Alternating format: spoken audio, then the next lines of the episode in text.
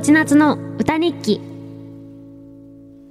FM 横浜、横 浜 噛んじゃった。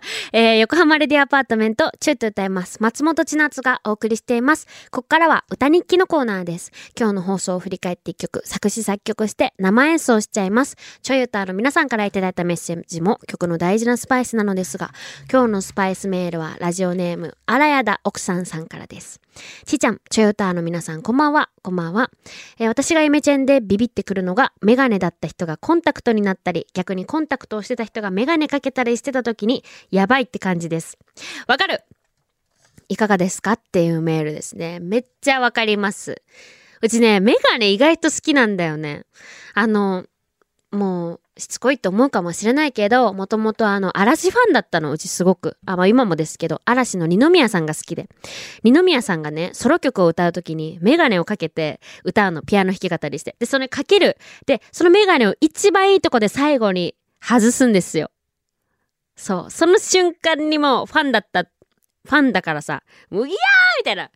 メガネ外したふーみたいな感じになるんですよ。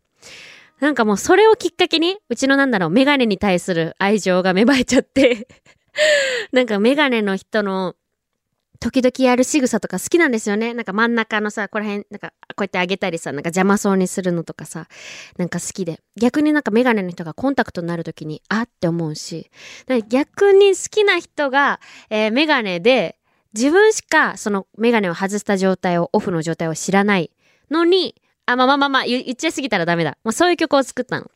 自分の好きな人がメガネからコンタクトにしたんだけど、ああ、私しか知らない顔もあったのにな、みたいな曲を、まあ、A メロ、B メロ作ってみました。聞いてください。えー、松本千夏の今日の歌日記。タイトルは、どうしようかな。メガネかけてる人、結構タイプです。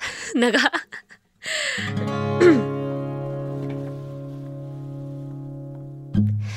当 た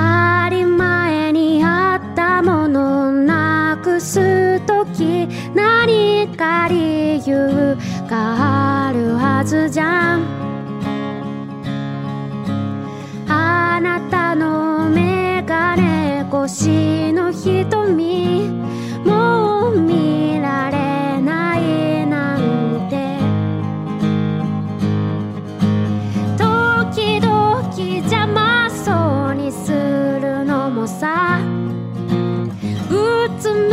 く時の特別感